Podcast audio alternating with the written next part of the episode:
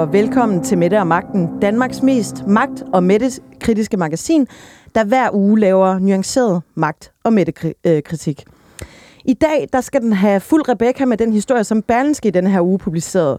For Barbara Bertelsen, et, et departementchef i statsministeriet, har købt en lyserød iPhone i Humac på Fisketorvet. Og så en blå. Samme model to dage senere. Den lyserøde iPhone den blev købt samme dag, som Mette Frederiksen tonede frem på skærmen og forklarede danskerne, hvorfor toppersoner i Stats- og Justitsministeriet havde slettet deres sms'er. Berlingske har været i dialog med statsministeriet om den her historie siden december 2021. Nu skriver vi april, og nu er den ude. Vi dykker ind i historien og øh, ind i den lidt iffy kommentar om historien, som Mette Frederiksen kom med til Berlingskes chefredaktør Tom Jensen, lige inden de to skulle på scenen sammen. Velkommen til Mette og Magten. Jeg hedder Anne Kirstine Kramon.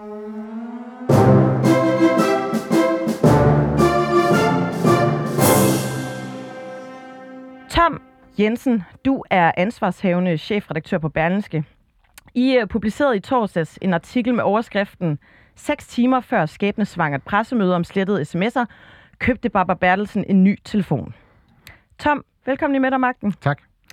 Hvor mange telefoner har du, Tom? Jeg har to. Hvorfor har du det? Jamen, jeg har en arbejdstelefon, så har jeg en privattelefon. Hvorfor er det øh, rart? Jamen, det er fordi, jeg, oprindeligt var det fordi, jeg hører en frygtelig masse musik, og så øh, brugte jeg så mange data på det, så jeg ikke ville risikere, at min øh, arbejdstelefon løb tør for data. Okay, ja, så det er, det er simpelthen det er rigtig musikalske god grunde. Det er en meget god, den holder. Ej, Tom, øhm, hvorfor er den her historie vigtig? Jamen, den er vigtig, fordi øh, den skriver sig jo ind i et meget, meget øh, langt og dramatisk forløb i en af de største og måske øh, mest alvorlige politiske sager, der har været i Danmark i årtier, nemlig Mink-skandalen. Øhm, fordi som udgangspunkt er det selvfølgelig ikke øh, af interesse for nogen, at en embedsmand går ud og køber, køber en telefon til sig selv. Det vedkommer jo sådan set kun øh, vedkommende selv. Men, men Barbara Berlesen foretager det her køb præcis og får en ny, arbejds, en ny telefonordning i statsministeriet. Præcis den dag, hvor statsminister Mette Frederiksen skal holde pressemøde om aftenen om sms'er og telefoner. Altså lige præcis da den der sms-del og telefondel af Mink-sagen er på sit aller, aller højeste, der skifter hun telefonordning og går ud og køber en privat telefon til sig selv. Og derfor stiller vi jo selvfølgelig spørgsmålet, hvorfor gør hun det? Og hvorfor gør hun det så? Altså, hvad er det i, i jeres overvejelser? Hvad er, det, hvad er det for nogle scenarier, I tænker i forhold til, at det er relevant at, at publicere den her historie? Ja, altså svagheden ved historien, som vi er helt åbne over for, og så- sådan set selv skriver historien, det er, at vi faktisk ikke ved, hvorfor hun gør det. Øh, fordi det er der ikke rigtig nogen, der har vil svare på for alvor.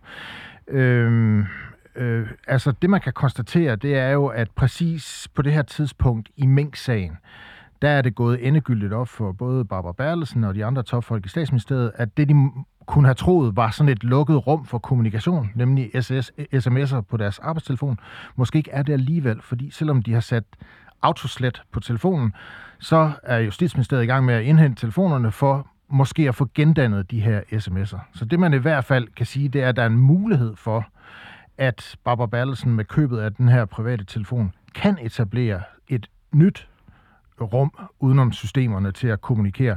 Om hun har gjort det, det ved vi ikke. Det har statsministeriet simpelthen ikke vil svare på, hvilket jeg også synes er lidt mærkeligt. Altså, den er, øh, historien synes jeg også er interessant, fordi den på den ene side er meget tabloid. Øh, vi har øh, øjenvidner, der har set en øh, departementchef i Humac købe en lysrød iPhone. Øh, og på den anden side, så er det jo øh, en eller anden form for øh, meget højdragende magtkritik. Det er næsten som, øh, hvis Ekstrabladet og Weekendavisen havde mødt hinanden på toga og havde fået et barn, den her historie.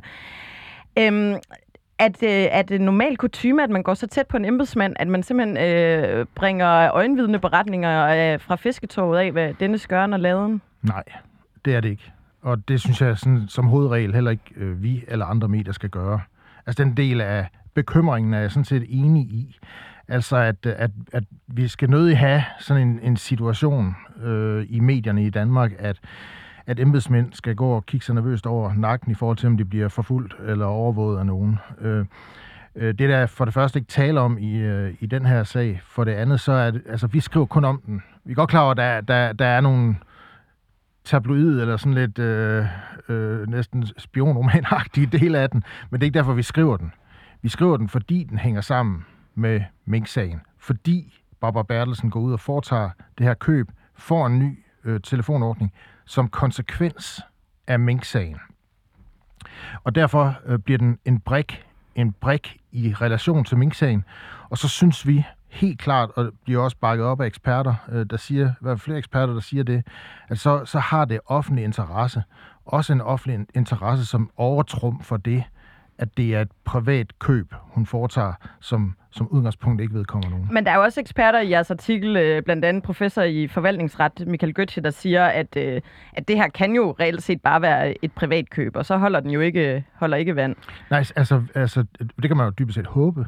Altså, øh, og, det, og det er da klart, at det, øh, det er en, øh, det er en, øh, en svaghed ved historien, som, som, og, som gjorde, at vi jo var klar over, at det kunne blive en kontroversiel historie, da vi, da vi besluttede at, at trykke på knappen og, og rent faktisk publicere den, at, at det kunne dele sig lidt i to lejre, at der var nogen, der mente, at vi gik for tæt på det private, og der kan være nogen, der mente, at vi ikke skulle trykke den, fordi vi faktisk ikke kan godt gøre, hvad hun har brugt den der private telefon til. Og det, det er sådan set helt i orden, at der er nogen, der mener det, og vi var klar over, at der nok var nogen, der ville mene det, inden vi besluttede at publicere den. Vi synes bare, der, der er mere der ligger over i den anden kurv, som taler for, at det faktisk er noget, offentligheden bør få indblik i. Vi synes, det er lidt mærkeligt, når vi spørger statsministeriet til, om, om hun har brugt sin nye private telefon i arbejdsøje med på noget tidspunkt, at de ikke vil svare. De kunne jo bare have svaret, jamen, der er journaliseringspligt på alle aggregater, uanset om de er private eller, eller arbejdsmæssige, øh, og vi overholder selvfølgelig alle regler, hvad det angår. Men er det ikke fair nok ikke at ville svare omkring noget, der omhandler privat indkøb? Øh, jo, hvis det kunne isoleres til at være en ren privat ting. Men igen, det hænger altså sammen med minkforløbet. Det hænger sammen med et forløb, hvor lige præcis på det her tidspunkt, er det der, hvor toppen i statsministeriet endegyldigt er blevet nødt til at aflevere deres telefoner for at få dem grænsket og eventuelt få de gamle slettede sms'er gendannet. Det er lige præcis på det her tidspunkt, hun går ud og køber en telefon, en ny telefon, privat telefon, og det er lige præcis på det her tidspunkt, at øh, hun får en ny øh, telefonordning, som jo er, altså det er jo ikke kun privat, det er jo en del af hendes arbejde, hun får altså en ny telefonordning. Altså prøv at forklare, hvad den her telefonordning går ud på. Jamen, det er noget med, det er noget med at, at, at, hvor meget man bliver beskattet af arbejdstelefonen, hvis man også bruger den, hvis man også bruger den øh, privat. Så, så det mener nogle... I, at det er en hook nok til, at det også er øh, ja. Øh, ja, professionelt og så, relevant. Ja, og så er der to andre ting, som jeg også synes faktisk tæller øh, i forhold til, at vi mente, at den her historie skulle offentliggøres, selvom vi ikke ved, hvad hun har brugt den nye telefon til. Barbara Bertelsen har jo spillet en nøglerolle i Mink-sagen. Både i forhold til den måde, hun har ageret under Mink-sagen, men faktisk også i forhold til de slettede sms'er. Det er jo hende, der har været en slags sikkerhedskonsulent internt i statsministeriet, og, og, og, har, og har ligesom besluttet, at, at, at der skulle sættes det her autoslet op. Det er det ene. Det andet er, at ligesom vi har oplevet, at statsministeriet ikke vil svare øh, på spørgsmål her, så har det jo været sådan hele vejen igennem, at der har været en utrolig sindrigtighed i statsministeriet i forhold til at besvare spørgsmål omkring de her ting, telefoner og sms'er, i Mink-sagen. Altså Mink-kommissionen øh, bad statsministeriet om at udlevere sms'er, og der gik flere måneder, før statsministeriet overhovedet svarede. Øh, BT søgte agtindsigt i, øh, i, øh, i de her ting, og der gik, var der 10 måneder, før man fik agtindsigten. Så der har været en ekstrem langsomlighed og ulyst til at, at meddele sig fra statsministeriets side omkring det her. Og det har vi også oplevet. Og det, og det trækker der også for os i retning af, at Så der er noget interessant her. Det du siger, det er, at fordi de ikke har svaret på i, i selve øh, Mink-kommissions øh, elementet af det, så retfærdigt gør det, at I også kan publicere den her historie, som handler om hendes private indkøb. Det, det, er med til, det er med til at trække i retning af, at det her har offentlig interesse.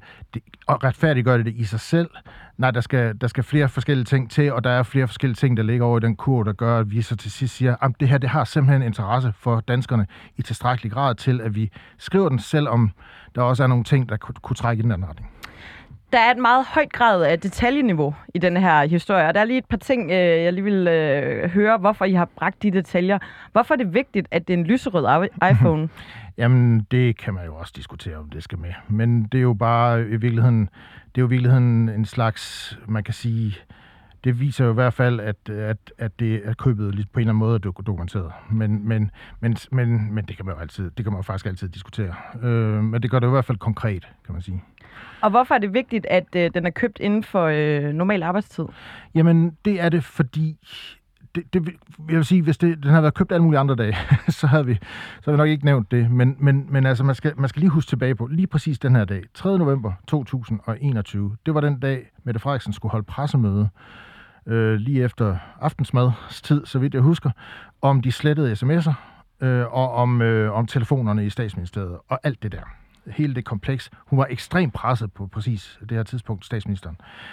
Øh, og der har, øh, der har departementchefen, øh, altså en højst placeret embedsmand i, i statsministeriet, altså tid til øh, at løbe på fisketorvet og købe en telefon til sig selv. Øh, er det mærkeligt? Hmm, det kan man jo, det kan man jo altid diskutere, men, men lige præcis tidssammenfaldet gør, at vi, vi synes, det er berettiget at nævne det også. Altså, vi, vi ved jo, at hun på et andet tidspunkt ikke havde tid til at læse, at der ikke var hjemmel til de her, øh, at slå de her mink ned, fordi hun passede børn. Så hun har måske bare øh, typen, der også har nogle private ære, når hun laver i løbet af sit, øh, sit liv. Det kan, er det ikke fair nok? Det kan sagtens være, men det må have været en glohed dag i statsministeriet, og derfor er det selvfølgelig, øh, hvad skal man sige, opsigtsvækkende, at hun har tid til at rende ud og købe telefonen. Det, der også er lidt øh, spektakulært ved den her historie, det var, at øh, du udkom med en øh, kommentar til den, i, øh, øh, også Tom, der handler om, at I i sidste uge havde et arrangement på Berlinske, der hedder øh, noget med demokratiske samtaler, og der var øh, Mette Frederiksen gæst, og du skulle interviewe hende foran et publikum. Hvad er det, der sker, inden I skal til at gå på scenen? Jamen, øh, der sker sådan, øh, øh, det er, at jeg tager imod statsministeren, og så kører vi op i elevatoren, og publikum er på plads inde i salen, så vi står ude i sådan en, en gang lige uden for, for salongen, som det hedder på toppen af Berlingske her, og snakker lidt om det praktiske og bagefter og så videre. Og så siger statsministeren sådan, ud af det blå, øh, den der absurde historie, I er på vej med, skal jeg nævne den? Altså, ind til samtalen. Øh, og så svarer jeg, at det er ikke, ikke for min skyld, men, men hvis, du, hvis du gerne vil, så kan jeg jo ikke forhindre det, jeg gør det, så må du, så må du gøre det. Så siger, og så siger hun, jeg regner med, at I allerede er blevet politianmeldt. Og så går vi to ind i salen og sætter, sig, sætter os øh, foran publikum og smiler og går i gang med samtalen. Nævnte øh, hun den nej. under samtalen? Nej, nej. det gjorde hun ikke. Mm. Øh, det gjorde hun ikke. Hvad, hvad tolker du ud af det? Jamen altså, jeg opfattede det der som en form for intimidering eller pression. Øh, det, det, det gjorde det. Altså, vi havde arbejdet på, på den her sag i, i månedsvis, og de vidste udmærket i statsministeriet, at vi arbejdede på den. Så det, det opfattede jeg da helt klart som en, et forsøg på at, at udøve en eller anden form for, for pression. Kan jeg tåle det? Ja, det, det, det kan jeg godt. Øh, jeg skriver det egentlig bare for, for at vise også, hvad, hvad er det, der sker sådan bag kulisserne, når man er i gang med at besøge sådan en, øh, en historie her. Det taler måske også lidt om, hvordan, øh, hvordan magt udøves i statsministeriet en gang imellem. Øh, og så, så skrev jeg det også for bare ligesom at tydeliggøre, at, at selvom man forsøger på den måde at presse os undervejs, så er det jo ikke det, der afgør, om vi publicerer en historie eller ej. Det er jo, om vi synes, den er værd at publicere. Så du tolkede det som, øh, at hun ville gerne have, at de skulle lægge den her historie ned? Ja, øh, på anden måde kunne man nok ikke opfatte det. Men altså, hvad skulle der politianmeldes, når historien ikke engang er udkommet ja, endnu? Ja, det må, må du ikke spørge mig om. Altså, altså, øh, altså det vil, det vil, altså, jeg, jeg forestiller mig, at, at det, det er den dagsorden, der handler om, at det her det er privat øh, og at vi går for tæt på det private. Øh, øh, og, og, og det er det, der giver anledning til, at man fyrer sådan en af. Hvem øh, skulle anmelde? Skulle det være Barbara Bertelsen? Aner det ikke. Okay. Det ved jeg faktisk ikke. Mm. Fordi jeg tænker, normalt vil man vel gå i pressenævnet med en, en historie, som man ja, synes var med, med mindre selvfølgelig, man, man mener, der er begået noget kriminelt, så kan man selvfølgelig godt øh, politianmelde. Men, men, øh, men, øh, men præcis hvem der skal gøre det, og hvordan det skal foregå, det, det, det ved jeg faktisk ikke. Jeg, jeg, vi har ikke hørt noget. Mm. Altså, fordi øh, man tænker jo lidt, der har været også situationer, hvor politikere har fået rodet i deres skraldespande. Der var øh, Michael Jeppesen, da han var på Ekstrabladet, der rodede i Pia Kærsgaards øh, skraldespand, og Ekstrabladet rodede også i øh, Karen Ellemands mm. skraldespand, da hun var miljøminister og fandt nogle sikringer, øh, som vist skulle have været sorteret over i en anden type affald. Altså, kan det ikke godt være med til at skabe sådan en eller anden slippery slope jo. til, at man går lidt for tæt på det her, Tom, jo. hvis jo. du skulle være helt ærlig? Jo, og derfor så betoner jeg faktisk også, at der skal en del til, før man skal offentliggøre oplysninger, der kan sige sig at være privat karakter. For eksempel at købe en telefon til sig selv. Øh, der skal være elementer, som gør, at man kan sige, at der er klar offentlig interesse, nogle sikring, sikringer i en skraldespand eller deslige, synes jeg langt, langt under det niveau. Så der skal ret meget til, og vi synes, der var nok i den her sag, klart nok til, at det havde åbenlys interesse for offentligheden. Har I haft nogle øh, refleksioner efterfølgende, hvor I har tænkt, det skulle vi måske ikke have, det skulle vi måske have udladt, eller det skulle vi måske ikke have skrevet? Nej, jeg synes, øh, vi øh, har gjort os temmelig umage på forhånd, så det, det har vi ikke som sådan. Kommer der mere? Det ved jeg ikke. Journalistik er jo øh, en dejlig organisk størrelse. En agil en størrelse. agil størrelse. Ja, ja. øh, så det kan da godt være, der gør. Men, øh, men, øh, men, men, men det bliver et rigtigt politikersvar. Det, det må vi se. Det er et hypotetisk spørgsmål. Der bliver I nødt til at stole på mig. Jeg er landets statsminister. Jeg dækker ikke over noget. Nu skal vi stå sammen ved at holde afstand. Og det er vores klare overbevisning, at vi hellere skal handle i dag, end at fortryde i morgen. Ting kan godt se mærkeligt ud, uden at de er det. Der kan være røget en finke af panden, og mere end det. Lev med det. Lev med det. Tom Jensen, du er stadig blandt os, og nu har vi også politisk ordfører fra Socialdemokratiet, Christian Rabia Madsen, med på en meget varm linje. Christian, velkommen til. Tusind tak. Du er ikke uh, helt så begejstret for denne her uh, berlinske historie. Hvorfor er du ikke det? Nej, jeg synes, at historien er helt og dels øh, spekulativ og uden øh, nogen form for beviser. Og jeg mener selvfølgelig derfor, at det er en øh, meget tynd, et meget tyndt grundlag øh, for at lave så voldsom en, en krænkelse af en øh, embedsmands privatliv og ret til privatliv, øh, som skal lave, når man øh, vælger at gøre et øh, privat indkøb til et spørgsmål, øh, som man skriver en artikel om på øh, forsiden. Øh, det er åbenlyst, at det er en, en krænkelse af privatlivet, og, øh, og i og med, at der ikke er skyggen af bevis for, at det private indkøb øh, har relation til nogle arbejdsmæssige emner, øh, så har jeg meget svært at forstå, at man, at man bringer øh, artiklen. Og, øh, og det synes jeg selvfølgelig, øh, man skulle have lavet være med. Øh, både hensyn selvfølgelig til, øh, til den konkrete embedsmand, men også hensyn til, hvad det er for en forvaltning, vi kan have i øh, fremtiden. Øh, hvis det er sådan, at man skal finde sig i, at ens øh, helt privat indkøb gøres til genstand for avisartikler, så tror jeg, det kan blive meget svært at rekruttere øh, embedsmænd i, i fremtiden. Og jeg har også bemærket, at Djøf er ude med en, en relativt øh, skarp kritik i den anledning. Du siger øh, i Berlinske også, at det er et utidigt mistænkeliggørende og dehumaniserende angreb på en konkret øh, embedsmand. Men lige præcis denne her embedsmand, hun spiller jo en kæmpe rolle i en meget, meget spektakulær, spektakulær sag, øh, som vi har, øh, som vi ligesom gennemlever nu. Øh, så er det ikke i orden, at når nu sms'er og netop telefoner faktisk er noget af det, vi har talt aller, allermest om i forhold til Mink-sagen, er det så ikke fair nok, at, at denne her observation også bliver bragt til, til offentlighedens kendskab? Nej, hvis man skulle følge det argument, så vil en øh, hver tid siddende departementchef i statsministeriet jo aldrig have, have ret til et privatliv. Og det tror jeg ikke er en øh, konsekvens, som nogen af os øh, er klar til at, at leve med. Øh, fordi departementchef i statsministeriet vil jo altid være involveret øh, i øh, vigtige for landet, altså øh, i vigtige sager, fordi at den person selvfølgelig sidder centralt. Så, så jeg mener, at, øh, at, øh, at, at det kan man ikke bruge som argument for, at man vælger at, at krænke den embedsmands privatliv, som man har gjort øh, her.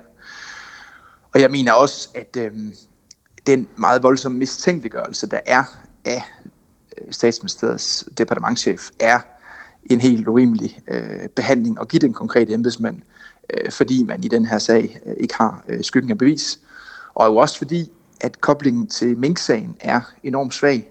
Det, man skal være opmærksom på, det er, at øh, det private indkøb jo foregår øh, mange måneder efter, at, øh, at Mink-sagen og beslutningen omkring Mink øh, er taget. Så, så koblingen til Mink-sagen er, er helt enormt svag. Men dog på og den danske... dag, hvor, hvor Mette Frederiksen ligesom skulle stille sig frem og, og forklare lidt om, hvorfor man ikke kunne øh, grave de her sms'er frem i Stats- og Justitsministeriet.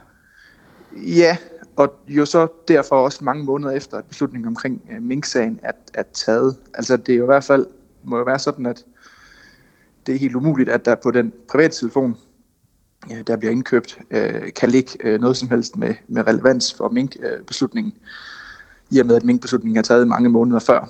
Og Tom Jensen og Berlingske er jo ikke i stand til at sige, konkretisere deres mistænkeliggørelse på en måde, hvor de siger, at vi mistænker, at der er foregået det og det i relation til den og den sag. Altså det er rent konspiratorisk, øh, det der bliver nævnt i artiklen, og dermed er der heller ikke nogen kobling imellem arbejdsrelaterede emner og så et øh, privat indkøb, og derfor så skulle et privat indkøb selvfølgelig aldrig nogensinde have været bragt i en, øh, i en historie i, øh, i Berlingske Tidene.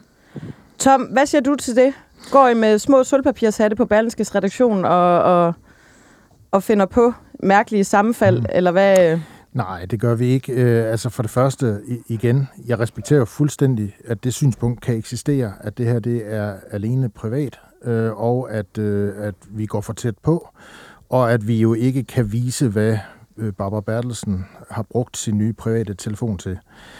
Øh, linket til, linket til øh, Mink-sagen, øh, synes jeg er et andet end det, øh, Rabia Madsen her øh, taler om. Fordi det er jo rigtigt, at det her har jo ikke noget at gøre med de sms'er som sådan, øh, der, der blev slettet. Altså, det, det er jo ikke en påstand om, at man i et eller andet overførsel eller et eller andet kunne slette et eller andet. Det er slet, det er slet ikke det, vi er ude i. Øh, det vi er ude i, det er, at præcis på det her tidspunkt, hvor det endegyldigt står klar for, for toppen i statsministeriet, inklusive Barbara Bertelsen, at det, de kan have troet var et, et lukket rum, altså man kunne sende sms'er til hinanden, som efterfølgende kunne blive slettet på ens arbejdstelefon, det var det ikke alligevel, fordi man var i gang med at forsøge at genskabe de her sms'er. Præcis der får hun en ny telefonordning i statsministeriet. Og det var altså ikke noget, man behøver at snage for at få at vide, det har vi fået bekræftet af statsministeriet, får en ny telefonordning og køber sig en ny telefon. Øh, og dermed er linket der jo, fordi det, det køb og den nye telefonordning sker som konsekvens af det, der er sket i Mink-sagen øh, omkring telefoner og slettede sms'er. Og dermed er det en pind til, at vi mener, der er offentlig interesse i den her sag, og den skal bringes frem. Og det kan man så være uenig i, og det vidste vi godt på forhånd, at det var der nok nogen, der ville være uenige i. Køber du den, Rabia? At Nej, jeg mener ikke, link... der kommer noget frem, som er konkret overhovedet i forhold til øh, en egentlig mistanke om noget som helst. Jeg mener, med den meget, meget svage argumentation, så øh, vil Berlingske, Berlingske Tidene øh, altid kunne påberåbe sig, at man kan skrive historier om, om privat indkøb, eksempelvis af telefoner øh, hos enhver centralt placeret embedsmand, fordi de jo altid har øh, aktier i, i vigtige øh, spørgsmål. Og det, det tror jeg bare er, øh, det tror jeg de fleste mennesker vil, vil, vil, vil være enige med mig i, at det kan man selvfølgelig ikke gøre, det skal man selvfølgelig ikke gøre. Men, men og det... jeg, jeg ved jo, jeg ved jo heldigvis ikke, kan man sige, øh, hvorfor øh, der er en konkret embedsmand, der har købt en telefon, og bare det, at jeg skal forholde mig til den konkrete embedsmands indkøb, synes jeg er relativt grænseoverskridende. Men Bliver du klogere at se, af at få at vide, at den er lyserød? Det har vi lige vendt.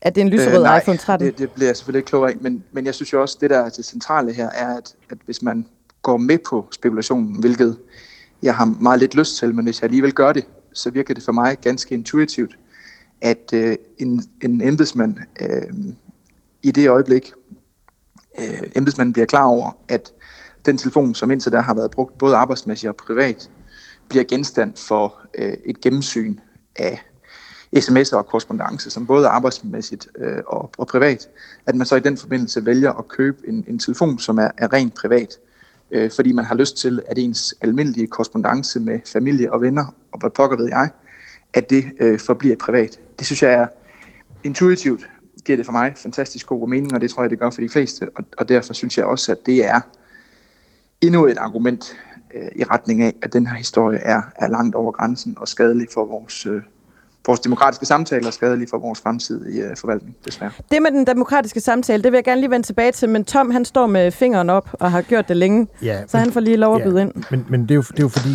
det, det, det der fremføres her er jo, er jo sådan lidt, lidt, lidt skævt, fordi øh, det kan udmærket være, at den nye private telefon her kun har været brugt rent privat efterfølgende. Øhm, og det har vi jo spurgt om. Vi har spurgt i statsministeriet, og man har ikke vil svare på det. Og jeg kan ikke forstå, hvorfor man heller ikke i den her sag fra statsministeriets side øh, vil svare, ligesom man i fire måneder ikke vil svare Mink-kommissionen på spørgsmål om de slettede sms'er. Jeg kan ikke forstå, at man ikke bare svarer, jamen, øh, i det omfang en privat telefon måtte være brugt til arbejdsmæssige øh, ting, så er der journaliseringspligt, uanset hvad det er for et aggregat, man er på, og vi overholder alle regler. Det vil være et utroligt nemt svar at give os. Så øh, med til at, at bringe det over i den kurve, hvor vi sagde, at vi bringer altså den her historie, der er altså det øh, besynderlige, at man ikke har ønsket at svare på det her, når det nu hænger sammen med en minksag, hvor præcis Barbara Bertelsen har været nøgleperson omkring sms'er, øh, slettede sms'er og telefoner øh, så, så kan jeg simpelthen ikke forstå, hvorfor man ikke bare svarer det, hvis det er det, der er sandheden. Og det kan udmærke, hvad det er, og så er det jo godt. Så det, du siger, Tom, øh, igen, det er, at øh, selve kommunikationen med statsministeriet har simpelthen været så mystifistisk, at et eller andet sted, så øh, er det det, der gør, at I også arbejder videre med den her historie. Jamen, jeg, altså, det, er, det er én ting. Øh, og så er øh, forbindelsen til Mink-sagen, som jeg mener klart er der, er der den øh, væsentligste. Men, men det er én ting, som gør, at det, det i hvert fald for os forekommer at være værd at bringe frem til offentligheden til diskussion, øh, og den kan så folde sig ud, af det gør så nu. Jeg vil lige spørge dig, øh, Christian Rabia Madsen, i forhold til det her med den demokratiske samtale, du nævnte lige før. Er det en del af en sund øh, demokratisk samtale, at et regeringsparti ligesom går ind og blander sig og så skarpt kritiserer, hvad et, øh, et, øh, nationalt øh, medie skriver? Ja, det mener jeg, vi er helt øh, nødsaget til. Øh, jeg husker ikke, det kan være til fejl, men jeg, jeg husker ikke at have sagt nej til et interview øh, kritisk interview eller andet med Berlingske Tidene. Øh, jeg stiller vældig gerne op til kritiske interviews. Jeg har ikke noget problem med kritiske interviews. Jeg mener, at kritisk journalistik er en afgørende søjle øh, i vores øh, demokrati, og jeg står respekt for den métier, som, øh, som journalister udøver. Men det er klart, jeg bliver nødt til at sige fra, når et øh, medie på den måde krænker øh, en konkret embedsmands privatliv, øh, på en baggrund, som er så papirstynd og som alene, og som alene øh, beror på spekulationer og mistænkeliggørelse, hvor man ikke har øh, skyggen af bevis. Men er det, det er helt naturligt, at vi ser fra øh, overfor. Er det ikke lidt og, mærkeligt? Og det, er også, ja. det er også fordi her, at, at den måde, Berlingske Tidene har ageret på i den her sag, øh, stiller også spørgsmålstegn ved, hvad det er for en linje, Berlingske Tidene og Tom Jensen har Altså, det er jo helt almindeligt for mig at være uenig med Berlingske Tidene på, på, på lederplads. Øh, men jeg har indtil nu haft en respekt for den journalistiske linje og kvaliteten af Berlingskes arbejde. Men det er klart, når man vælger at bringe, øh, og når Tom vælger at bringe den her artikel, så, så har jeg fremover jo øh, væsentligt større mistillid til, hvad der egentlig er bevæggrunden øh, i forhold til Berlingskes journalistik. Og det synes jeg er øh, det er rigtig trist, at det er kommet øh, dertil. Øh, og det synes jeg, Berlingske Tidene skulle have overvejet ganske kraftigt, Men før man det, du siger, så, så, så ja. dårlig en artikel. Så det du siger, det er, at du har øh, opsiger dit øh, abonnement på Berlingske mellem linjerne her. Men, men, øhm, det, det, er ikke så afgørende. Det er mere, det, det afgørende er, at jeg som politiker men jeg vil gerne, øh, grundlæggende stiller men, men Christian, ved, kan I, godt, kan I godt i, på den ene, i det ene fora sige, vi vil, vi vil gerne en demokratiske samtale, på, i det andet fora øh, en hel øh, regering, der sidder og modarbejder en enkelt artikel, som øh, kan, også kan vise sig at have, have enormt stor øh, relevans for, for den her sag. Altså er det ikke, øh, er det ikke lidt sådan en kasketforvirring, at når det handler om jer selv, så, så må man ikke, men øh, ellers så skal der være plads til den demokratiske samtale? Nej, altså det vi har her er jo en demokratisk samtale, og jeg er hverken... Det er jeg glad for, du kan, synes. Jeg hverken kan eller vil jo øh, påvirke eller bestemme, hvad Tom øh, bringer, men jeg har ret til at have en holdning til, øh, hvad Tom bringer, og almindeligvis er det jo et spørgsmål om, at jeg kilde en historie, eller forholder mig til en kritik, der bliver bragt frem øh, i Toms avis. Tom han har fingeren op igen, og har også men, stået men, med klart, nu. Men, men det er klart, at, at her er der jo tale om, at jeg er dybt, dybt forundret og overrasket over, at man har et journalistisk niveau, der tillader at krænke en embedsmands privatliv på så tyndt grundlag. Ja, øhm, jamen altså, bare lige for at slå det fast. Jeg, jeg synes, du har en fulde ret til at kritisere os, også vores journalistik, øh, og stille kritiske spørgsmål til den. Vi er øh, som presse også en magt, og derfor øh, er det, er, skal vi også stille op til kritik. Altså, og diskussioner, det vi gør, ligesom I som politikere skal gøre. Det eneste, der undrer mig lidt, Christian Rabia Madsen, i virkeligheden, hvis jeg sådan skal øh, øh, tænke lidt over det, det eneste, der undrer mig, det er i virkeligheden, at det er dig, der går ud med kritikken. Fordi øh, der er jo ikke noget i vores artikel, der på nogen som helst måde øh, øh, frembringer kritik eller undren i forhold til noget, Socialdemokratiet har, går, øh, har gjort eller sagt. Øh, det er jo en embedsmand, øh, en, øh, en neutral embedsmand, øh, den mest magtfulde embedsmand i statsministeriet, ganske vist, men det er en embedsmand. Hvorfor er det Socialdemokratiet, der har behov for at gå ud og kritisere os her? Er I tillidsmænd for øh, embedsmændene, Rabia? Nej, bestemt ikke. Vi har jo heldigvis den tradition i Danmark, at selvom regeringer kommer og går, så bliver embedsfolk der. Og jeg har også lagt mærke til, at der er politikere på tværs af forskellige partier, som er øh, meget, meget kritiske over for den artikel, der er, der er bragt. Øh, så der er både politikere fra højre og venstre, ligesom der er øh, meget tunge mediepersoner, som har været øh, meget kritiske og har sagt det samme om den øh, artikel, som vi Men der er jo også mange taler. eksperter, der omvendt siger, at den er helt inden for skiven, den her. Så øh, er det ikke bare at stille sig op i hver sin ende med et råbekor og sige, at vi har vundet? Der er, jeg vil gerne lige her til sidst... Øh, Øh, vi bliver lidt øh, på samme bane nu, men i forhold til denne her kommentar, som øh, Mette Frederiksen kommer med til Tom Jensen, inden de går op og, og tager en snak om øh, den demokratiske samtale på Berlingske sidste uge, hvor hun øh, siger til Tom Jensen, at øh, hun håber, at... Øh, at Berlingske er politianmeldt. Er det, øh, er det Socialdemokratiets holdning eller regeringens holdning til, til den her artikel?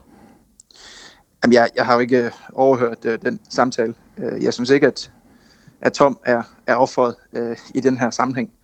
Øh, og i forhold til politianmeldelse, så, så har jeg jo ikke øh, nogen som helst forudsætning for at, at vurdere øh, behovet for det. Men jeg har behov for at sige fra i forhold til en artikel, som jeg mener krænker privatslivets øh, fred, øh, og som øh, er meget skadelig for vores forvaltningstradition, skadelig for den demokratiske samtale, og i virkeligheden grænseoverskridende og, Men hvem og var det? Men hvem... Fordi jeg bliver nødt til at, at, at, at indledende på en, på en samtale, hvor jeg også kommer til at spekulere i, hvorfor en konkret embedsmand har foretaget et, privat indkøb, og det synes jeg er en rimelig øh, grænseoverskridende ja, situation ja.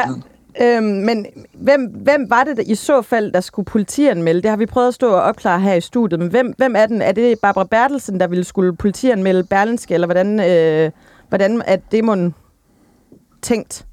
Ja, det, det har jeg ingen øh, som helst øh, kompetence i forhold til på nogen som helst måde at vurdere, øh, og, og ønsker overhovedet ikke at, at gå ind i. For mig er det her et spørgsmål om øh, den journalistiske standard på, på Berlinske Tidene, og et spørgsmål om, øh, ja, hvad vi egentlig diskuterer i den offentlige debat. Tom har fingeren op igen. Jamen det er bare, grund til at jeg spurgte om det der før, det er, at, at, det spiller lidt ind i en, en, en demokratisk samtale, vi også har haft om sammenblandingen mellem øh, politikere og embedsmænd og politisering af embedsværket. Og det kan være lidt svært at se, om det er det ene eller det andet nogle gange, og, og en meget stor gråzone, der er blevet, øh, blevet skabt, øh, og hvor Barbara Bertelsen jo har været en hovedperson. Altså præcis i Mink-sagen er hun jo øh, blevet beskrevet som en, der har ageret ekstremt politisk, og jeg, det er ikke årsagen til, at vi bringer den her historie. Men, men når embedsmænd begynder at agere mere politisk, og som politiske rådgiver, så vil de også i højere grad blive trykprøvet som sådan, blive set på som sådan, møde kritik som sådan, og en gang imellem også blive efterprøvet af medierne. Det handler ikke specifikt om den her historie. Det er bare sådan, når vi tager sådan den store hat på, og så snakker om tendenser, så tror jeg bare, at det er værd at være opmærksom på. Og det synes jeg ikke er et sted, hvor vi har et problem som medier. Det synes jeg er et sted, hvor I har noget at tænke over som politikere og i, øh, og i statsadministrationen. Men, men der, der synes jeg bare, at det, det du siger der, Tom, er, er, er, er relativt farligt. Fordi det er dig, der konkluderer, at der er skabt en meget betydelig gråzone, og du bruger så den øh, konklusion til at forholde dig retten til at, øh, at krænke en embedsmands privatliv, og i øvrigt øh, bringe en historie om en embedsmand, som du udmærket ved ikke har mulighed for at, at, at forsvare sig. Nej, det var faktisk, jeg, jeg, jeg, sagde faktisk, jeg sagde faktisk specifikt, at det ikke er øh, et selvstændigt argument for, at vi har bragt den her historie, men det er bare... Jamen, du, når du retten, bringer frem, at, ja, du, bringer det, frem, at, at, at du, du, du forudser, at medierne i højere grad vil agere på den måde, og ja, I vil agere på den måde. Jeg kan i hvert fald se, at hvis vi får øh, embedsmænd, som på en eller anden måde i højere grad agerer som juniorminister eller medminister, så forudser jeg, at det her kan blive en problemstilling, vi kommer til at snakke om. Og det synes jeg er en samtale, der er værd at have. Øh, Barbara Bertelsen-historien lagt til side, og telefonkøbet lagt til side, så synes jeg, at det er værd at reflektere over, og I burde reflektere over, at hvis man tillader, at embedsmænd bliver mere politiske rådgiver, end de bliver faglige rådgiver, så kan det her være et scenarie, som jeg tror, ingen af os vil, øh, vil bryde os om at se. Men med al respekt, så synes jeg, at øh, den udtalelse afslører manglende forståelse for, hvad for et embedsværk vi har i Danmark. Man kan jo se, at vi har et embedsværk i Danmark, som ikke bliver skiftet ud øh, fra minister til minister, som ikke bliver skiftet ud fra partifarve til partifarve. Og det er klart, at en embedsmand er jo sat i verden for at gennemføre øh, den politik, som befolkningen øh, har givet et demokratisk øh, mandat, og som sådan agerer de jo selvfølgelig i en politisk ramme, men deres ramme er jo også den savlige øh, rådgivning, og har været det alle dage. Og den diskussion har vi jo haft alle dage, i hvert fald så længe jeg kan huske. Og jeg, jeg synes, det, det virker påfaldende, at man nu fra Berlingske Tidene øh, laver så hård en konklusion på den debat, der har kørt altid, at man bruger den konklusion til at påberåbe sig, at nu kan vi fremadrettet øh, behandle embedsfolk som politikere, men, øh, på trods af, at de ikke har mulighed for at deltage. Men Rabia, det synes jeg bare er, er et kæmpe, Rabia, kan man ikke, kan man ikke sige, at, øh, at det måske kan være noget, der altid har været her, den her også politiske ageren, men nu har vi netop haft nogle sager, coronahåndtering, øh, mink, øh, som, som gør, at, øh, at embedsmændenes øh, rolle kommer lidt mere frem i lyset, at, at det måske er der problemet ligger, at vi faktisk bare har fået øjnene op for, at der er en politisering. Nej, det mener jeg ikke. Jeg synes, den diskussion omkring politisering er, er vildt overdrevet. Øh, det er politikere, som står til regnskab men selvfølgelig skal embedsværket medvirke til at gennemføre den politik, som der er et folkeligt øh, mandat bag. Sådan har det alle dage været. Og jeg, jeg er bare nervøs over, at jeg hører Berlingske Tidene sige, at de, de mener, at vi skal være i en virkelighed, eller komme ind i en virkelighed, hvor de gerne som avis må øh, hive det private frem i det, det offentlige det, for embedsfolk, det, det, det, faktisk, det, det er faktisk ikke det, jeg siger. Jeg siger, jeg er bekymret for en situation, hvor embedsmænd agerer så politisk, at de ender med også at blive behandlet som politikere, inklusiv af pressen, og derfor synes jeg, at det er værd at tænke over, om man bør finde en løsning på det øh, problem, der er opstået, og som jo har været tydeliggjort under Mink-sagen.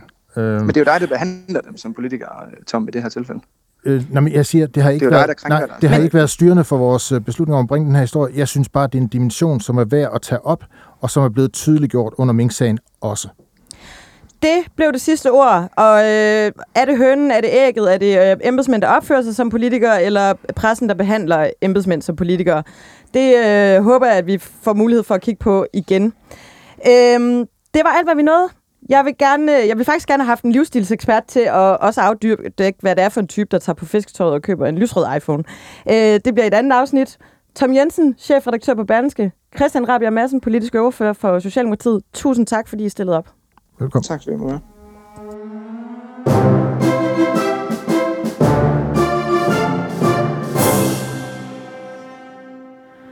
Og nu skal vi lidt videre i teksten. Vi kender nok alle sammen det der med, at øh, køleskabet det lige går i samme måned, hvor der også kommer en ekstra stor elregning, og så skal man faktisk også lige til tandlægen, og så er der lige en konfirmation, og så kommer man til at bakke ind i en, en ned foran brusen. Og så er der lige den der selvrisiko, og det løber op det hele. I Danmark der har vi jo øh, de seneste par år stået lidt i samme situation. Det har bare været ekstra udgifter til pandemi og nu til krig. Der er blevet allokeret penge til blandt andet flere kampvogne og til en varmesjek, og så har vi også lige pludselig en masse ukrainske flygtninge, vi skal tage os af. Det betyder, at øh, statsbudgettet er blevet brudt. Vi kører faktisk lige nu med to cifrede milliardunderskud i statskassen. Men finansminister Nikolaj Vammen siger, at det er fuldt forsvarligt. Michael Svare, du er professor i national økonomi ved Aarhus Universitet og tidligere overvismand. Velkommen i Mette og Magten. Tak skal du have. Er det her forsvarligt? At køre med et øh, milliardunderskud i, i statskassen? Jamen, det kan det godt være, øh, hvis det er, at, at de udgifter, man finansierer, det er den bedste måde at finansiere dem på, det er ved at, så at sige, trække på kassekreditten. Men man skal også hver gang, man har nogle udgifter, overveje, jamen, kunne man have nedsat forbruget et andet sted, eller kunne man eventuelt have prøvet at øge skatteindtægterne.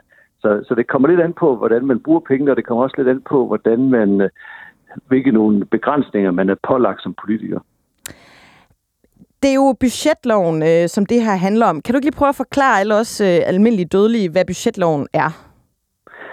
Jo, budgetloven, det er, det, er, det er nogle restriktioner, som politikerne så at sige har lagt pålagt sig selv øh, i, op igennem nullerne og faktisk også tidligere. Jamen, der hvert år, når man gjorde regnskabet op for året, så har man brugt flere penge, end man havde regnet med, da man, lagde, da man budgetterede i finansloven. Og for at lave om på det, jamen, så indførte man budgetloven, som, som sikrer øh, dels en strammere udgiftsstyring, der er større transparens med, hvad det er for nogle udgifter, man har, plus at man har også indført nogle grænser for, hvor store de offentlige underskud kan være. Og lige nu der, det der, der binder, det er, at der er en, en, en, en del af budgetloven, der siger, at underskud på de offentlige finanser, når man taler det strukturelle underskud, som er sådan lidt kompliceret, men det er ikke på at være ved en halv procent af BNP. Og det, der er udsigt til, det er, at hvis man vil finansiere øh, udgifter til, til op mod 100.000 ukrainske flygtninge, jamen, så kan man komme til at bryde den grænse, og derfor har man så valgt at, at dispensere fra budgetloven her i 2022. Hvor meget, øh, hvor meget kan vi give et slag på tasken på, hvor meget øh, hvor mange procent af BNP vi kommer til at bryde, bryde den med? Nej, altså det, det er jo det, er det der er sådan et, et godt spørgsmål, fordi den ene side er, at man vil, øh, man vil øh, man skal selvfølgelig finansiere udgiften til de her ukrainske flygtninge, det er klart. Og der vil det afhænge af, hvor mange der kommer. Det, der så er det andet ting, som gør usikkerheden endnu større, det er, at der er så også forlydende om, at regeringen påtænker, eller regeringen eller det støttepartiet påtænker at føre nogle andre udgifter ind under, øh, så at sige, denne her lempelse af budgetloven. Så det vil sige, hvor, hvor stort et underskud vi lander på, det, det er uklart, både fordi det er usikkert, og fordi det er uklart, hvor meget politikerne de forestiller sig, at de skal, de så at sige, føre ind under denne her lempelse. Hvad kunne det være, de vil føre ind under den lempelse? Jamen, det kunne for eksempel være nogle politiktiltag. Så for eksempel så vil man, øh, har man allerede besluttet en varmesjek. Der er forslag om at have flere varme checks, altså at man også vil give et, øh, noget til SU-modtagere, til kontanthjælpsmodtagere, til familier. Så hvis man, hvis man fører ting ind under det her stigende udgiftsmulighed, eller underskudsmulighed, ved at foretage en masse så at sige, øh, finanspolitiske lempelser, jamen så kan det lige pludselig blive meget, meget stort underskud. Så det du siger, hvis vi skulle overføre det til et eller andet form for husholdningsbudget, det er, det er okay at lave overtræk for at betale øh, øh, et køleskab, der er gået, men det er ikke okay at, at lave overtræk for at gå i byen, øh, så at sige, kunne tage ud og feste. Altså, at der ligesom er, er sket et skred i den... Faktisk, lige præcis. Det, det, er den, det er den det er lige præcis, det er faktisk meget god analogi til, at noget af det er så at sige uforudset, og noget andet, det bestemmer du selv. Om vil jeg gå den vej, vil jeg gå i byen en aften og bruge de penge, eller vil jeg blive hjemme og så spare penge. Og det, det er faktisk meget præcis den skildring, der er mellem, er der nogle udgifter, der er uforudset, og det er klart øh, eventuelt 100.000 ukrainske flygtninge, det er uforudset. Og der er det fornuftigt ikke at, at, at skære for kraftigt andre steder. Øh, men, men det er klart, at de andre ting, der begynder at blive på kanten af, hvad, hvad budgetlovens præmis er, og det er jo, at man skal, man skal udvise øh, budgetdisciplin, og det er jo det, politikerne de har, de har signet op til, da de har, da de har vedtaget loven. Hvis vi nu bliver i, øh, i den øh, analogi, øh, hvad, hvad kommer tømmermændene til at være efter det her? Jamen, tømmermændene, det er jo, at, at regningen skal betales en eller dag, at, øh, at hvis, man, hvis man genererer nogle store underskud på statens kasse, så skal de finansieres ved, at, ved øget gældsætning, og den gæld, den skal betales tilbage. Så, så det, så at sige, det man gør, det er, at, at, at og så kan man sige, det kan de nuværende politikere enten bekymrer sig om, eller de kan lade være og så sige, at det på fremtidige folketing eller fremtidige generationer, de må så håndtere den gæld, der opstår på baggrund af, af en adfærd, der, der er med til at generere gæld. Men det er klart, om, om det bliver et reelt problem, det kommer selvfølgelig an på, hvor, hvor, hvor, hvor, hvor, dybt, øh, hvor dybt man trækker på kassekreditten. Så så hvis det er et, et mindre træk i en midlertidig situation, så er det selvfølgelig ikke noget, der sådan får mærkbare konsekvenser. Men, men det, som budgetlovens idé er, det er at undgå en adfærd, hvor man, hvor man år efter år skaber større underskud, end der er ønskeligt for fremtidige folketing og for fremtidige generationer.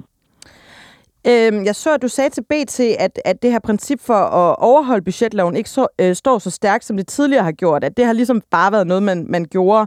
Og at du synes, det er, er bekymrende. Altså, hvad, hvad, hvad kan der ske, hvis man begynder at slække for meget på det her øh, princip? Jamen, så er det, at man kommer tilbage til den situation, man havde inden budgetloven, hvor år efter år, jamen så når man gjorde regnskabet op, så viste det sig, at man havde brugt øh, markant flere penge, end man egentlig havde lagt op til. Og det vil sige, så for det første, så bliver styringen af den økonomiske politik i forhold til, hvad er hensigtsmæssigt i forhold til konjunkturerne, den bliver ikke særlig målrettet. Plus, at der også er en tendens til, at at, øh, at de nuværende politikere, de så at sige, har for lidt fokus på, hvad er konsekvenserne for fremtidige politikere, når de skal, når de skal lave finanslov. Så der er sådan en, en det, man kan kalde øh, en underskudsbias i det politiske system, at man gerne vil bruge flere penge, end der måske er hensigtsmæssigt set i forhold til, til den fremtidige udvikling. Og det er jo det, man prøvede at begrænse med budgetloven, og det er faktisk også lykkedes, at man har blandt andet med budgetloven og selvfølgelig også nogle andre tiltag, så har man fået en meget bedre styring af den offentlige økonomi, og som jo også har gjort, at de offentlige finanser er blevet kraftigt forbedret. Det er så blevet suppleret med nogle reformer og den slags ting, men, men også en, en, en strammere budgetstyring. Og det vil sige, hvis man begynder at, at, sli, altså, hvis man begynder at glide på det, hvis man går for meget i byen for at gå tilbage til analogien, for, jamen, så er der sådan set ingen grund til at have budgetloven. Men når, øh, når Nikolaj Vammen stiller sig op og siger, at det her det er fuldt forsvarligt, altså er det faktisk at, at, at og øh, binde vælgerne noget på ærmet så, og sige til os, at I kan være helt trygge, at der er totalt styr på økonomien, men i virkeligheden er der ikke? Nej, det, det, det, det vil være at gå for langt, fordi det kommer også an på, hvor langt man går, og det, det, er, jo, det er jo stadigvæk usikkert. Altså, det er helt sikkert ikke noget problem at sige, at hvis, hvis der kommer nogle ukrainske flygtninge i år, og måske også næste år, og så må tiden jo vise, hvor lang tid de skal blive, jo længere tid de bliver, jo mere sandsynligt er det også, at de faktisk bliver et bidrag til de offentlige finanser, jamen det kan, det kan den offentlige økonomi sagtens håndtere. Det, der er, er, er så at sige, glidebanen, det er, hvis man begynder at lægge andre ting ind under det, og, der, og så det bliver en vane. Og det er klart, det, det er jo overhovedet ikke sikkert, at det sker, og det er ikke, det er ikke uansvarligt at selvfølgelig at finansiere øh, udgifter til flygtninge, det er heller ikke uansvarligt at finansiere en hjælp, en, en, øh, en, øh, en, en varmesjek. Men hvis man gør det under hensyn under det, øh, under det kriterie, at nu har man lempet budgetloven på grund af ekstraordinære vilkår, jamen det at give en varmesjek, det, det, det er på kanten af at sige, at det er et ekstraordinært vilkår, fordi det er en politisk beslutning om at, at, at føre noget socialpolitik, om at lempe finanspolitikken. Og det er ikke et, et, et, et det, er, det kan i hvert fald diskutere, om det er et ekstraordinært vilkår. Altså nu får jeg jo lyst til at citere Milton Friedman, øh, også bare både for at blære mig med, at det kan jeg, men også bare for at sige, at øh, han sagde jo, at øh, there's nothing more permanent than a temporary, uh, temporary government program. Altså er det også lidt den situation, vi kan komme ud i, at, øh, at, øh, at nu har der været, øh, altså at lige så snart vi kommer i andre ekstraordinære situationer, for det har jo alt andet lige været meget ekstraordinært med både corona, og så kommer der lige i øh, røven af det, har jeg lyst til at sige, en, en krig. Altså, vil man ikke øh, kunne, øh, kunne øh, altså, bruge det her politisk til at pisse situationer op og sige, jamen det her det er også ekstraordinært, og derfor skal vi bruge penge på det, og så må I bare øh, overtrække. Er det, er det ikke lidt den øh, øvelse, vi kan risikere at ende i? Jo, lige præcis. Og det er også derfor, at, at sådan nogle typer som mig, hvis siger, prøv at høre, hvis I vil have en budgetlov, så, så skal I ikke gøre sådan nogle ting, fordi så har I undergravet præmisserne bag budgetloven. Så skal I bare øh, melde øh, to ren flag og sige, jamen, så dropper vi budgetloven, og så går vi tilbage til gamle dage, og så kan man, og så kan man øh, så at sige, styre den offentlige økonomi, som man nu gør, øh, ud fra de øh, politiske flertal, man kan få. Så, så det er enten eller, og, og det er netop lige præcis øh, det der med sådan Friedman-citat, man gerne vil undgå med budgetloven. Og det var meget tydeligt, at hvis man foretog nogle, øh, nogle tiltag, jamen, så skulle de finansieres. Og hvis man så ikke var villig til at finde finansiering, så skulle man heller ikke have tiltagene. Og det er lidt det, man, man bryder væk fra, hvis man bare siger, okay, vi tager det vi tager sgu også det her på kassekreditten, og så, og så kører vi lystigt derudad. Så det er en, en bremse mod, at man får det der med, at, at, at til tiltag de lige pludselig bliver permanente, fordi når vi finansierer det bare ved at øge gæld. Og det kan man godt, og det kan man også godt i Danmark. Men grund til, at man kan det i Danmark, det er fordi, at vi har, vi har ført en, altså lavet reformer, ført en, en stram budgetdisciplin, der har gjort, at de offentlige finanser er sunde, også øh, sådan øh, på længere sigt. Var der ligesom nogle enkeltstående begivenheder, der gjorde, at man indførte budgetloven rent historisk? Jeg spørger, fordi jeg ikke ved det.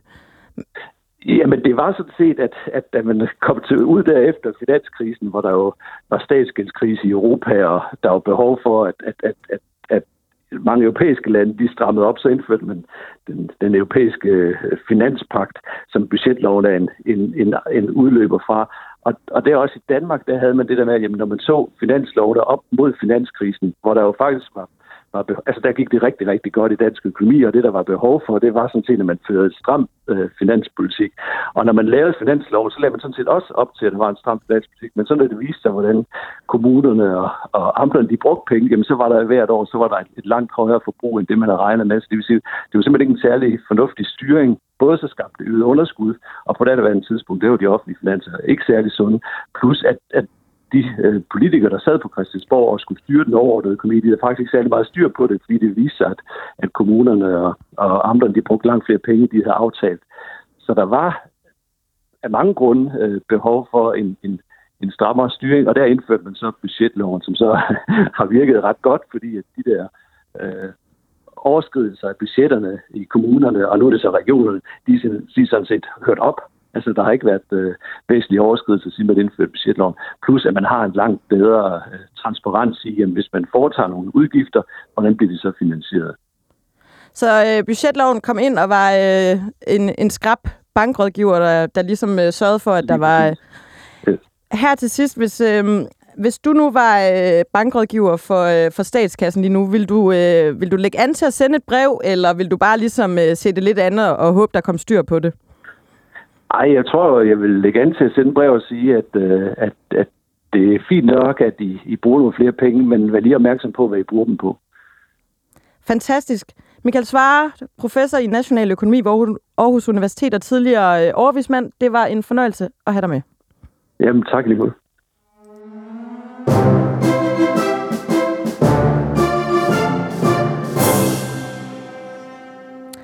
Og så skal vi jo til ugens Astrid. Den kommer vi heller ikke i denne uge udenom. For et par uger siden, der sagde politisk kommentator Peter Lausrup Larsen her i studiet, hvis fanden øh, ikke vil have, at noget skal ske, nedsætter han en komité. Jeg må sande, at han har ret. Komité, kommission, ekspertudvalg, borgerinddragelse, borgerudvalg, ondt stedbarn har mange navne, og det er mange navne, som kan medvirke til at skjule dets sande identitet. Vi har øh, talt om det lidt i, øh, i studiet her før, hvordan man øh, for ligesom at slippe for at forholde sig til noget, kan, kan nedsætte et, øh, et udvalg. Øhm, og i virkeligheden så er det jo bare en lang række forskellige navne for forskellige syltekrukker. Så kan man lægge sin politik derover i den, og så kan den øh, langsomt blive kvalt, og folk glemmer lidt måske, hvad, hvad det var, man egentlig havde lovet, da man blev valgt. Og, øhm, og samtidig så kan man jo sende et øh, enormt handlekraftigt udtryk til vælgerne og sige, jamen vi er i gang, vi har nedsat en kommission, eller vi har et øh, ekspertudvalg, og hvis der er nogen, der stiller nogle kritiske spørgsmål, kan man sige, ved hvad, vi skal lige give øh, ekspertudvalget øh, ro til at arbejde, eller kommissionen ro til at arbejde. Jeg synes faktisk, det er lidt interessant, hvor mange øh, af sådan, sådanne udvalg og kommissioner Socialdemokratiet har nedsat i sin regeringsperiode. Øhm, og derfor øh, har jeg samlet lidt op på, øh, hvor mange tiltag regeringen har sat, som giver dem mulighed for at sige, nu synes jeg lige, at vi skal lade kommissionen gøre deres arbejde. Vi tager dem bare lige fra en ende af her. Regeringen har nedsat kommission for personalekapacitet i sundhedsvæsenet, ekspertudvalg om grøn skattereform, ekspertudvalg om erhvervsejendommens grundværdier, borgermøder om fremtidens ældrepleje, Reformkommissionen, Kommissionen for den glemte øh, kvindekamp, Epidemikommissionen, Grænsningskommissionen om sagen om aflivning af mink, Ydelseskommissionen, ekspertudvalg om genåbning af Danmark, ekspertudvalg om øh, nye ammoniak-reducerende tiltag, ekspertudvalg for en flereårs aftale af skattevæsenet, kommission om tilbagetrækning og nedslidning, kommission for anden generationsreformer, og jeg kunne blive ved og ved og ved og ved. Grunden til, at jeg lister de her op i denne her uge, det er, fordi Trine Bremsen har fået et nyt barn til flokken. Hun har nemlig nedsat en arbejdsgruppe for betaling af rugemøder, øhm, og derfor er hun ugens Astrid. Fordi regeringen har fuldstændig skiftet kurs på, om det skal være tilladt i Danmark at, at betale rugemøder for at at, at vente et barn, hvis nu man af forskellige grunde ikke selv øh, kan det. Det har været noget, regeringen tidligere klart har afvist, men nu har den handlekraftige Trine Bremsen i stedet for øh, nedsat en arbejdsgruppe. Og så kan vi jo, mens den her arbejdsgruppe arbejder, lade være med at stille nogle spørgsmål til det. Denne her udsendelse, den er tilrettelagt af Cecilia Malmborg og yours truly. I teknikken var Jonas Forlager. Tak fordi du lyttede til Mette og Magten. Jeg hedder Anne Kirstine Kramon.